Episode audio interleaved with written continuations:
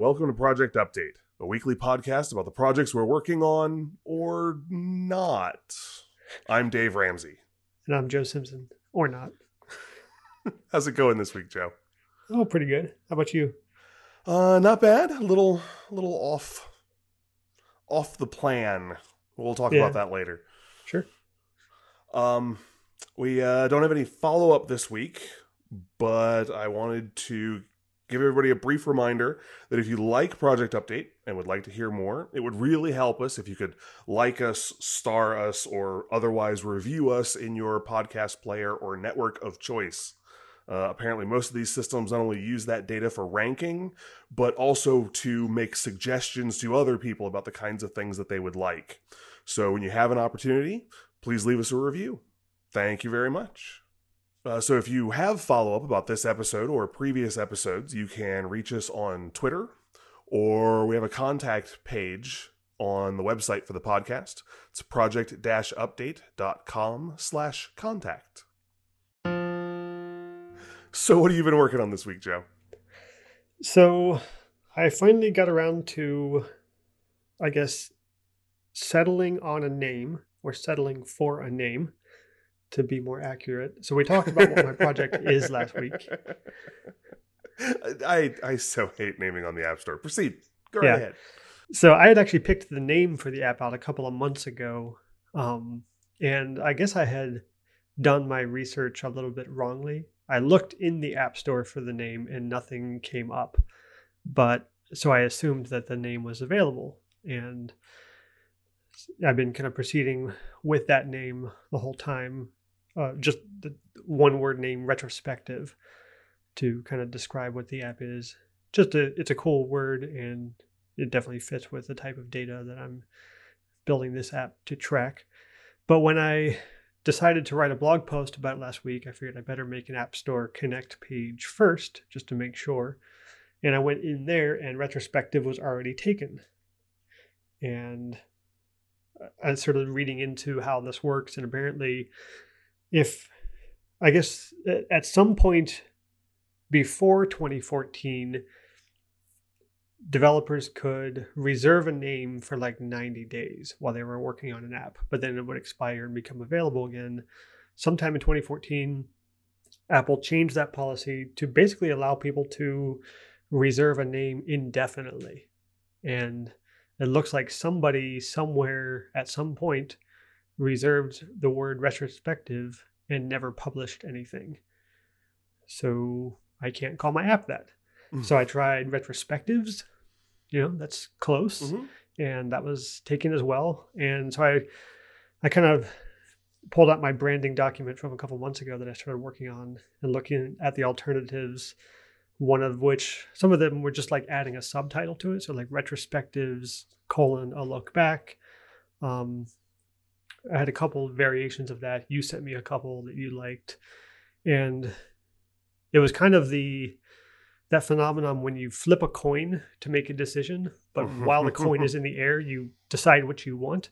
That's Yeah. kind of what happened last week, where I sent you a couple suggestions, you sent me a couple suggestions back, and the one that neither of us really mentioned was the one that I decided that I liked. the the version of that for me is I flip the coin, see the result, and go no. hmm Yeah.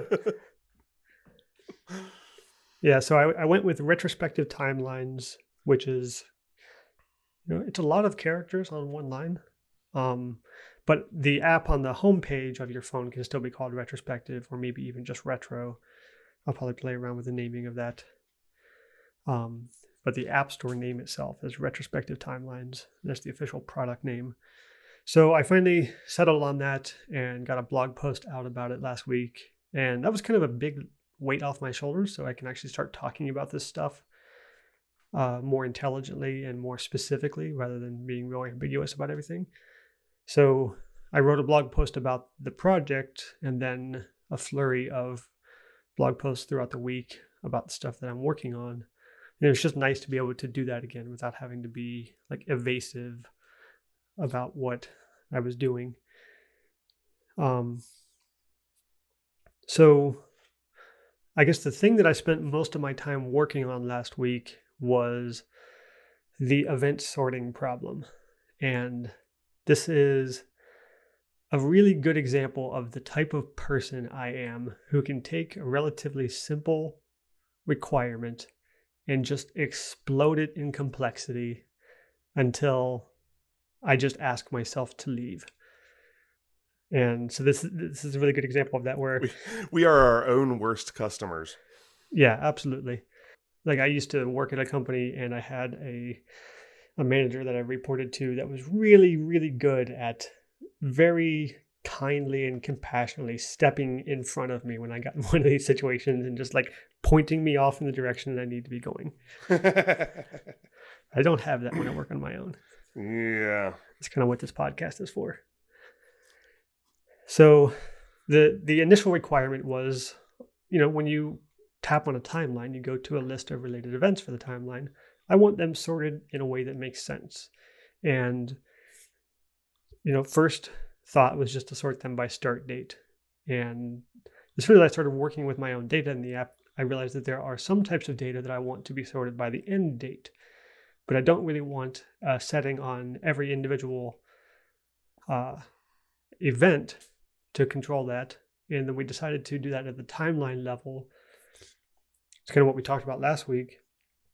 But then as I was thinking about that, it really occurred to me that I really want some of my events to show up multiple times in the same list, where they show up at the start date position and at the ending date position. So I started working on some ways to deal with that. And I, I came up with two completely different approaches to this. Uh, the first one was basically taking my data from core data. So I've got an event table. It's got you know a name, start date, uh, end date, notes, and stuff like that. So query my list of events for a timeline, and then in a view model, take that list and explode it out into a couple of arrays, and then mash it back together. So make it make an array of all the events with a start date, make an array of all the events that have an end date and a, and a setting selected, and then combine them together as a new array. And I did that by making a container object called event container that just holds a date that I can use for the sorting and then a reference to the original event record. So that was option one. The other option was massive schema changes. And by massive, I don't really mean massive because this is a tiny app. um, so we'll talk about that in a moment. But I decided to go with option one last week because it was different. Like I haven't really done that type of work. I usually, you know, I'm a database guy, so I always pick up the database schema hammer whenever possible. Um, so I, I put that into place last week and it works, but it's bad. And what I mean is if I was just making a report, like spitting this out into a PDF or a web page, then I would just stop there. But because I'm using it to drive my interface, it has, it, it just kind of sucks. Like everything that I do on that list requires that entire list to be recalculated from the start. So I lose all of that slick, awesome stuff that you get in iOS apps of like adding a row and just seeing one row insert in with an animation or deleting a row or reordering stuff or going into edit mode. Like even just entering edit mode for the table would cause the entire list to redraw from the, ground up. So like this is not a great solution. And basically that was happening because my initial event list was based off of data in a fetch result controller where I'm just modifying data, the underlying data for the fetch result controller, but my view is listening to changes from that fetch result controller. In this case, I had basically taken the fetch result controller out of the equation and was just using an array variable and an array property on the view. And that just wasn't as just wasn't as good.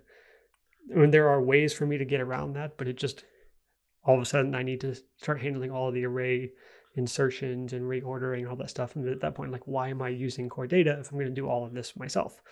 Right. So I decided yesterday to revisit the database schema standpoint. And I think I'm actually about halfway done with it. Spent some time on it this morning, but I think it's going to be a better solution because I'm, I'm going to end up with a an events table that just has a name and some notes, and then a date table that just holds the instances of the dates. And then I came up with you know the types of event that I can have would be I guess there's not really an, an event type. There is an end date setting on each event. So every event has a start date. If it's if there's no end date selected, then the start date is just called a date. And then there's a little segment, a segmented control for the end date, and by default it just has a value of none. But it also has ongoing to handle those open-ended dates that we talked about last week. And then I'm calling it closed for now, but I may change that word to something else. Um, so there's none, ongoing, and closed. So none just means that there's no need to create an end date record. Ongoing means go ahead and create one and mark it with this tag so that I know to just show the current date whenever I see this record. And then the close date allows you to use the date picker to select a date. So at that point, if, if I get all the data into that table that way, then I can query the dates table instead of the events table when I go to the event list and build all right. of my rows off of that. And because each event row knows what type of record it is, I can also get some really fast UI filtering and sorting stuff where I can say hide all the end dates and that just all go away or show me only show me date ranges or only show me single events. So I can it, I can build like a really speedy UI that way by just modifying the uh, fetch request. So in the end, the right answer was going after schema. Yeah, pretty much. Oh, so, what a lovely job.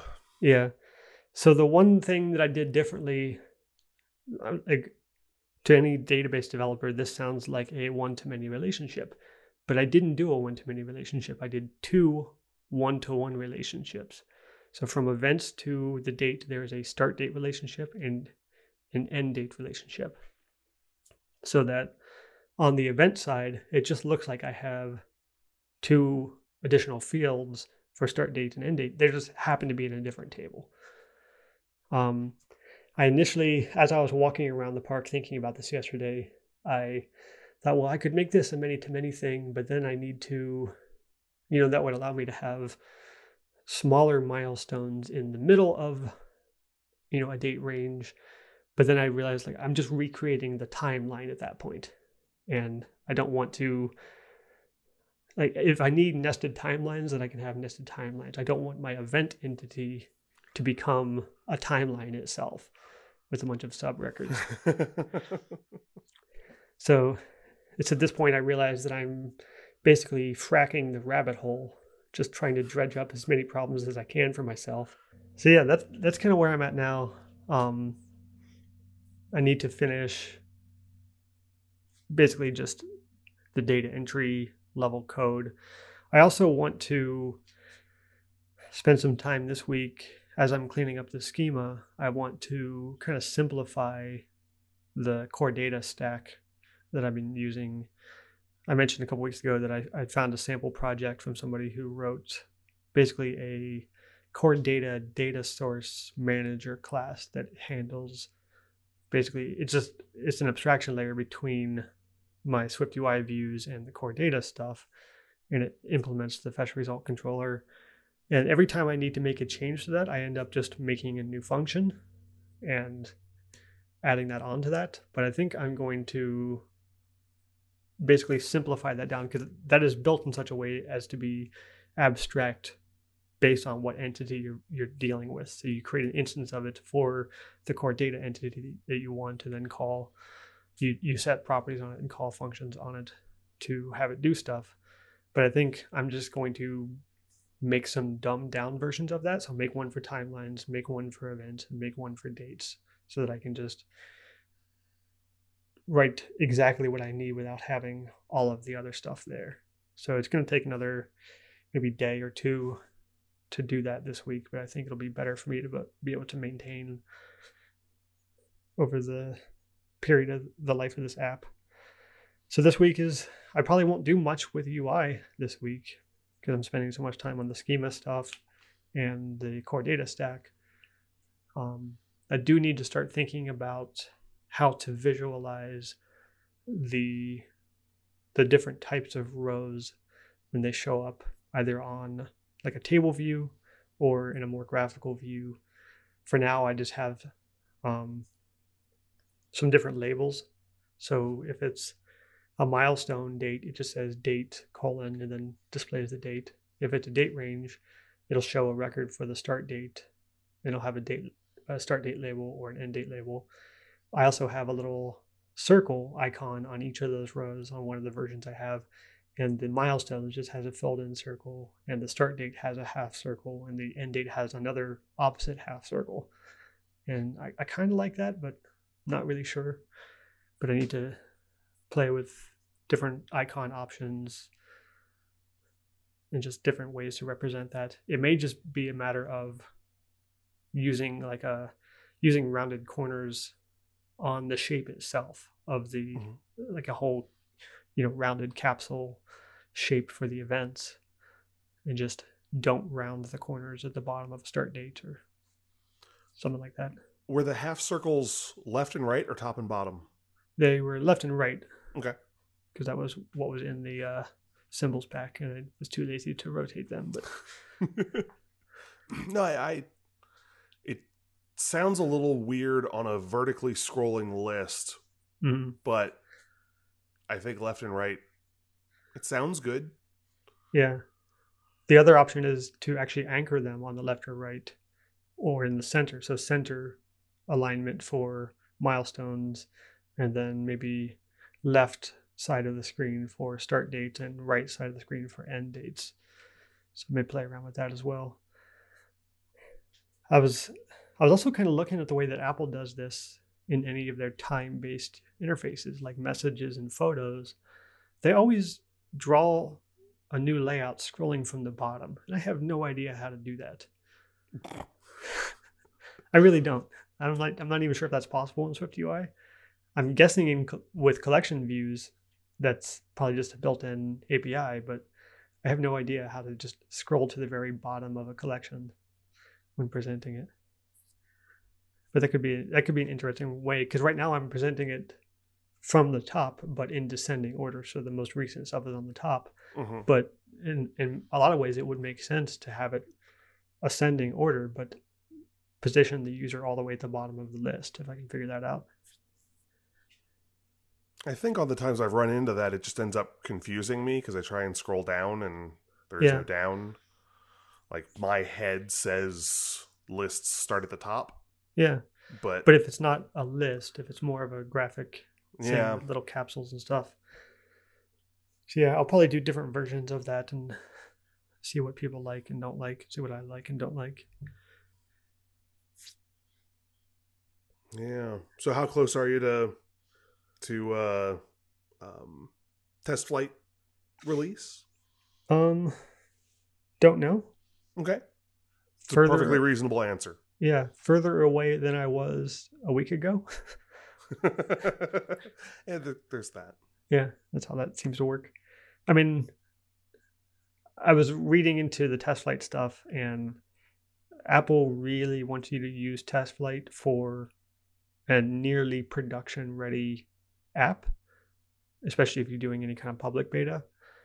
Like the what I was planning on doing was like, you know, a nice sternly worded note in the release notes of like don't plan on any of this data being in the release version. But apparently you're not supposed to do that.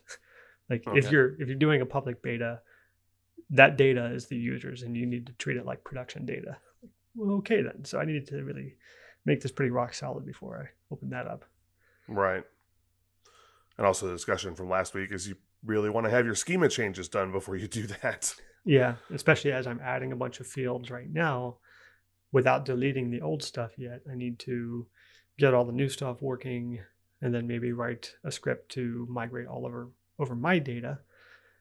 Um, if not, I can just re-enter it, but that would be annoying. I mean, why spend 10 minutes on data entry when I can spend two hours writing an automation process Absolutely. do it for me?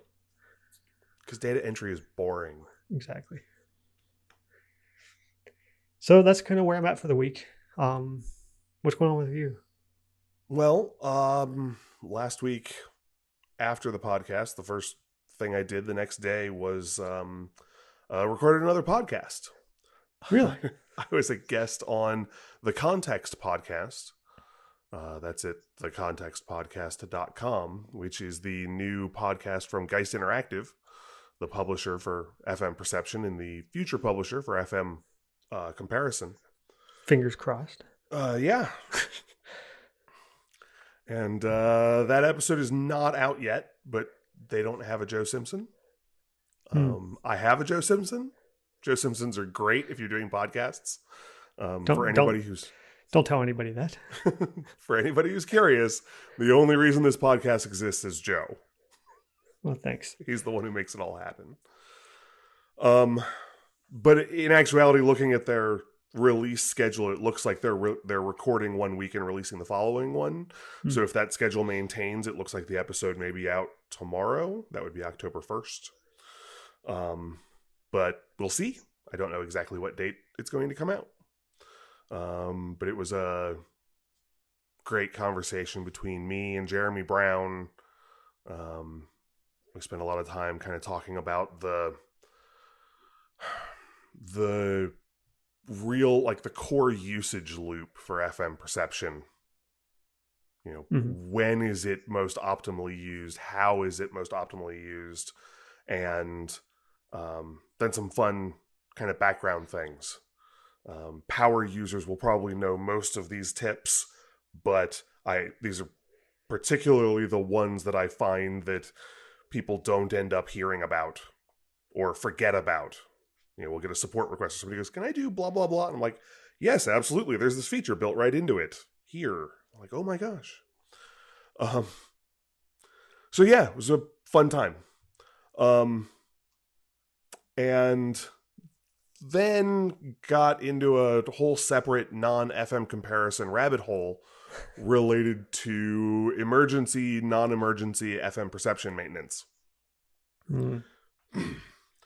So it all started with a help desk request from somebody who was trying to run FM perception under Catalina. And it was bringing up an error message. The one that all developers are going to get really comfortable with that says FM perception can't be opened because Apple cannot check it for malicious code. Which is a horrible dialogue. It First really all- is. First of all, that's a lie. You can check it. You're refusing to because we haven't filed your paperwork. right. Um and normally my thought is okay, I've got a couple of weeks before Catalina comes out. I'll I'll want to deal with this so that it's ready to go on the day of release. That'll that'll be fine. Like as long as FM perception is compatible with released operating systems, hmm I think that's enough. And in particular, because FileMaker developers have a tendency to not push that line. hmm Largely because FileMaker very often doesn't support the new operating systems on the day of release. So if you're a FileMaker developer and you are installing installing pre-release operating systems, you're running some serious risks in your ability to do your job as a FileMaker developer. Yeah. But even once the operating system releases, that's really the point at which we find out the things that don't work under the new operating system. Um and so like I I I've stepped way off of installing the latest and greatest on the day of, much less even earlier. hmm I like to work with nice, happy, stable stuff where everything works together, and the day of release is not a good time for that. But regardless, I was looking at it and going, okay, well, that's a thing on my to do list. And then I talked to Joe. And Joe reminded me that FM Perception has a built in update system. So FM Perception will check for new versions on launch and ask people if they want to install them, which is great. And so in my head, I'm going, yeah, you know, there'll just be a new version and they'll install it.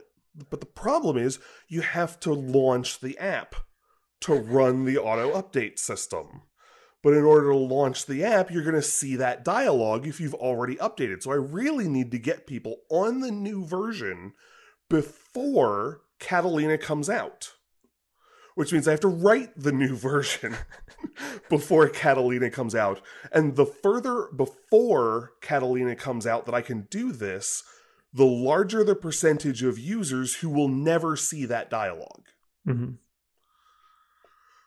So suddenly I had this thing that had kind of a time limit on it, but not a literal time limit because it's not about the release. It's about getting as much time before the release. So that's why I say like emergency, non emergency. Like, Mhm. I've got to do it soon. It doesn't have to be tomorrow.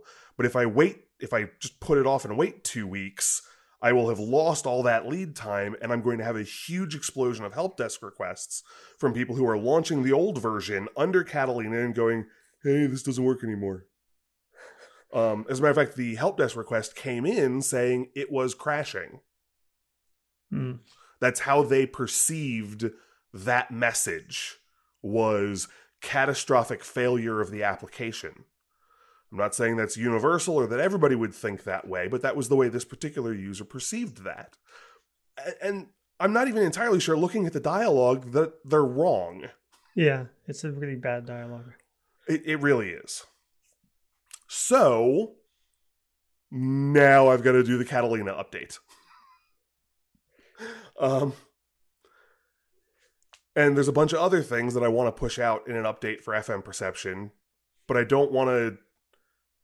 I didn't want to wait for any of those other things. Like, Mhm. this is most effective in the shortest time. So, literally, I pumped out an update that's no different from the previous version, aside from fixing the Catalina issue. But first, I need Catalina, which, as we've just discussed, I wasn't running. So, when faced with these things, I usually say, hey, let's just run it under Parallels. Mhm. A nice VM, I can build an app and then drag it in there and test it. It'll be perfect. So, apparently, Parallels works for installing Catalina. That's what the blog posts say. So I hopped in there and started doing it.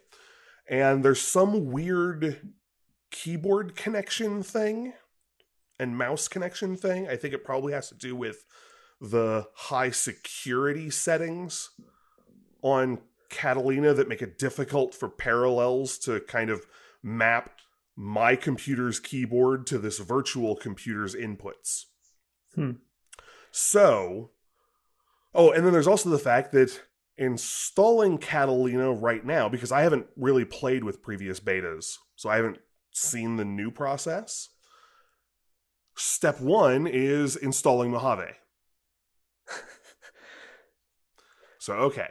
So let's start with make a new VM, now install Mojave, now boot that one, now um, get that one set up to be in the beta program, now install the beta of the operating system, and now nothing works because I wasn't reading the blog post carefully enough. So, attempt two. Uh, wipe that entire VM. Make a new VM, start over, install Mojave. then, before you go any further, install Parallels Virtual Tools. Mm. Okay, so it kind of gets in there at some level. And then reboot and then install the Catalina update. So I do that, and now now my keyboard and mouse actually work for about three screens. and then there's just a screen I can't get past. It's literally it's like the do you want to send Apple Analytics screen, and I can't press the proceed button. So, wipe that VM, uh, and then do something that I hadn't done under Mojave or APFS, which is make a new drive volume. hmm Um, I've been doing computer stuff for a long time. I'm used to partitioning and all the pain that that involves, and this was dirt simple. Just, just stupid simple. So okay, make a drive volume, except, yeah. So I make the drive volume for Catalina, and then do a recovery to do an install to that drive of Mojave again.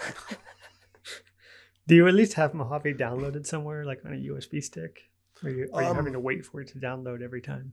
I'm having to wait for it, but I was using the fastest network that I have access to, which is pretty fast. So the download was taking three to five minutes. Okay. It's basically nothing. Um, so install Mojave, um, and then install Catalina again. So I don't really have a Parallels accessible one because while Parallels will happily boot a disk partition as a Windows VM, they don't appear to support that for Mac OS. Hmm. So instead of doing this in parallels in a VM, which would be really convenient, I'm now booting back and forth. Fun. But that's fine. Like it, all I need is for this thing to work. and so I hop in there, and then first thing I do is I confirm that I'm seeing the behavior that the customer saw. And so run FM perception, it says malicious code. And then before I tell them that you can do this, I want to confirm that I can do it. So I right click on the app, say open. It says, hey, this might have malicious code, but then has an open button. So I can go ahead and launch the app. So I launch the app, run a couple of tests. It generally seems to work. There don't appear to be any substantive issues with Catalina aside from the security. so you can still open it though. Yes, you can override it in the same way. Basically, the, they moved all the security up one tier. So things that were at the bottom edge of what was supported are now pushed down below the line, and you have Hmm. to go a step higher. So, in the same way that you could run an app, an unsigned app that you downloaded off the internet, you could just right click on the app and say open, hmm and it will show you a slightly different dialogue that allows you to go ahead and launch the app. And once you've done that once, you're fine. So, at least if this particular user wants to use FM perception in the short term, I can tell them how to do that. So now I need to start doing my testing. Except I've got a new problem, which is I have just told this new install of Catalina that this app is okay. It raises no further dialogues. So now I don't really have the ability to test a new version to see if it's going to raise a dialogue. there are apparently some terminal commands that you can use that will allow you to uh, flip that bit for an application via the terminal. So, for example, if a company wanted to deploy to all their users an app that hadn't been digitally signed as part of that deployment process, they could run a terminal command and make it so that this app never raised that dialogue. I mean, you've got to have administrative access to the machine to do it, so it's fine Mhm. anyway.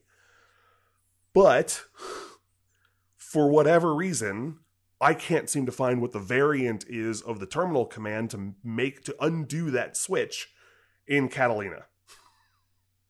So I can't turn it off. So option one is I could wipe that drive volume Again. again, and then install Mojave, and then install Catalina, and then I would have a test situation. But I said, okay, I'm going to start with, I'm going to go ahead and do my development, and we'll worry about this later. So I dig in and start looking at what the standards are. And those lines have moved in the last couple of months. Initially, when they started talking about this notarization and the hardened runtime and stuff like this, it was all of a piece. You had to do all of it. Mhm. And I tried digging into it back when they first released this stuff because I knew eventually I was going to have to support it. And there were error messages all over the place and it was terrible. Um, now it appears that they've added another tier in between. So you can notarize your app with Apple without building against the hardened runtime. Hmm. And that's going to work for maybe another year. And then that one's going away. And then in order to build your notarized app, you're going, or in order to get your app notarized, you're going to have to build against the hardened runtime unless that changes as well. And my thing was, okay, let's start with, let's see if we can go all the way. Because if I can get to a point where I'm supporting everything properly, I don't have to worry as much about what those timelines are. So, dig in, start building, and all of those error messages have gone away. It builds basically from the get go.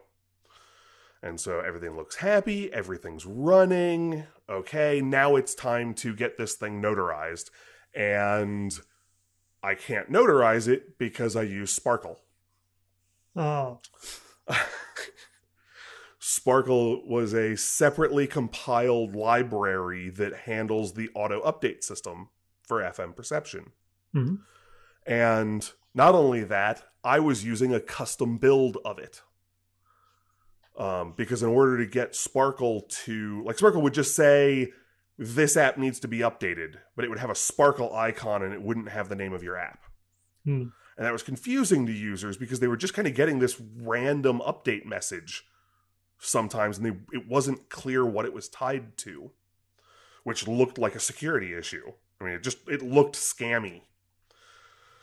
And so in order to fix that in Sparkle, I needed to download the Sparkle source code and change how it was built. And that was a whole big load of fun. And then this is one of those spots where I'm not very good with version control. In theory, what I should be able to do is download the latest and greatest version of the Sparkle source code and then reapply my changes to it Mhm. as if these changes were happening now rather than a year ago. Never been able to figure out how to make that happen. and it's not like I'm my Google foo is strong. I'm good at finding the answers to questions like this with Google. But that kind of thing with version control, I'm not asking the right question Mhm. and therefore none of the answers are even close to what I want. So let's download the latest and greatest version of the source code for Sparkle and dig in. And it turns out I don't have to do any of that anymore. All of those modifications don't need to be done. It's actually supported within the Sparkle library. Fantastic. So I just go ahead and build that source code, add the library into the thing, and yeah, that's totally not working something about that two stage process and building libraries it just it wasn't ending up with something that would notarize. I would build the app the app would look like it would run. I would hand it to apple to notarize and they would go yeah this stuff isn't signed properly. We can't touch this. So Wow. let's go back and say wait a second. They say the source code has everything that i need They've made the modifications that I was going to make custom, which means I don't actually need to build this. I can just download the library. So I download the binary distribution of the library, drop it in, set up my signing stuff the way it's supposed to be, compile the thing, send it for notarization, and Apple goes, Hey, you need to sign some contracts. Ugh. now, the good news is it's gotten past the previous error point, so we're making progress. So we're talking we're not we're not talking code signing, we're talking about document signing. document signing. Um, so log into the Apple Developer Connect site, dig through there because my previous experience was as soon as I hit that, if I had unsigned contracts, it would pop up some kind of message, but this wasn't. So I had to go digging through screens until I found like, oh, okay, here's the thing, and approve these couple new license things. Okay. so back to the app, send it for notarization, it accepts it, and it'll tell me when it's ready to go. Now, this is the fun indeterminate part because it was not clear. Apple said this would happen quickly, Mhm. but exactly how long quickly is was a little unclear. Um, in this particular case, it was about 15 minutes Okay. um, to get back the notarized version. Um, and so now I can drop that into Catalina, boot back into Catalina, and test it out. And it launches quite happily and runs quite happily, which looks great, but I still don't know if I've actually taken care of the dialogue. At this point, I'm chatting with Joe. It's like, hey, Joe, you're running the beta. I know you haven't been running FM Perception under the beta. Can I just send this to you? And so, yeah, emailed it off to Joe. Joe double clicks the app. It opens happily, no error dialogues. Well, the regular security warning dialogue. Well, no, no, no error dialogues. Yeah, no error dialogues, but it did give me the this app was downloaded from the internet. Are you sure you want to trust this? Yes, but then it says okay. Like there's an okay button. Mhm. That's all I really needed. So, yeah. So, do you So- have to do this notarization process for every update? Yes. Oh, Um, as long as it sticks at 15 or 20 minutes, it's not too bad because I honestly need that time. If nothing, I, I can use that time for doing my uh, update notes. Like, there's a web page for every single version of FM Perception that notarizes what's changed, what bugs have been fixed. And this one was particularly complicated because I wanted to explain to people that it is very, very important that they install this update, but that simultaneously it doesn't really matter if they install this update. Well, I, I didn't want to. I, I'm very careful about not making false statements. I mean, let me let me write that for you. Nothing to see here, but this is really important. well, it's like um, because FM Perception releases versions that people get under maintenance. Mm-hmm. I didn't want somebody whose maintenance ended yesterday to think that they're running unsecure code or a bad version of the software or whatever. They should totally renew their maintenance. But all that we're talking about is whether or not you can get around this security dialogue and whether or not FM Perception is being a good macOS citizen. Um, it is important to me, and there are some users for whom it will be important. People who don't have the ability to install software on their machines, but the auto update works. Mm-hmm. You know, they don't they they need IT support and things like that to be able to modify their machine. Um, so for certain kinds of users, it's critical. For some users, it's important, and for other users, it's completely inconsequential. Either because they're not planning on moving to Catalina for six to nine months or two years, or because they interact with their machine at an administrative level and they're perfectly fine running something that says that it might have malicious code because they know me or they Mhm. know the software and they know that this isn't something that that is a threat to them. So, um so notarization built against the hardened runtime, which I'm not 100% clear on what that means, but um and part of part of the hardened runtime is it's another thing with those um uh, not authorizations, not attributes. There's the little things that you turn on to do uh CloudKit, Mm-hmm. Yeah, those those- things. those little toggles.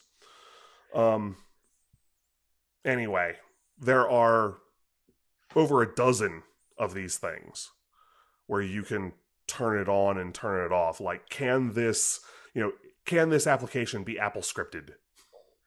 and things like that so that other applications can send Apple events to this application. Well, by default in prior versions that ability is turned on. In the hardened runtime, by default, that's turned off, and you have to open a door for that. So yeah, Wonder Um, how I wonder how file makers are going to deal with this issue. yeah, I have no idea, no earthly clue, and they may honestly just go for notarization and not hardening at this Yeah, point, Because they and do that'll release- happen later. I mean, they release totally new versions every year, not updating the specific binary, but you know, throw away your FileMaker 18, get your FileMaker 19 now. Right, right, and not like press this button and we'll just update you. Mhm. um so yeah notarization built against the hardening latest and greatest version of sparkle and then that's basically it like that's what that's what this new version has and for more fun this is like the fourth new version that i've released that's mac os only so I need a good feature release that gets those numbers back into sync hmm because all of my updates have to start with this is a new version for Mac. You don't need this for Windows. This is just OS specific stuff. So, uh I got that released. It's been pushed out. I haven't heard any errors, but because of the way FileMaker developers generally approach betas, that may not mean anything. hmm Like there may be larger issues there that I'm unaware of, and I just have to wait for users to actually dig into it. Um, It could be because the the users running the Catalina beta are experiencing such catastrophic bugs in the mail client they can't get a hold of you. could be, could So be. It's it's not great. Don't Yeah. up, don't upgrade right away. Um, so yeah, so all of that was a lot of fun, and at least in the immediate term, doesn't have anything to do with FM comparison, except that I really need to make a point of changing the project, um, in the the Mac version of the project to see if I can link against this stuff. But I'm Mhm. not even sure at this stage whether, um, uh, the mono systems properly support the hardened runtime yet. Hmm. That'll be something that I've got to dig into at some point. But since I'm not getting ready to publicly release FM Perception in the next couple of days, I'm fine for right now. So that was my fun. So hopefully this week I'm looking forward to having an opportunity to really dig back in and let's see if we can get this ANTLR stuff knocked out. if not, it's time to reach out and um, um, maybe get some official technical assistance with ANTLR. hmm Hire somebody, pay them some money, get my remaining issues resolved. So yeah, Yeah. Do we need any kind of closure? Or was that just the end? I think that was the end.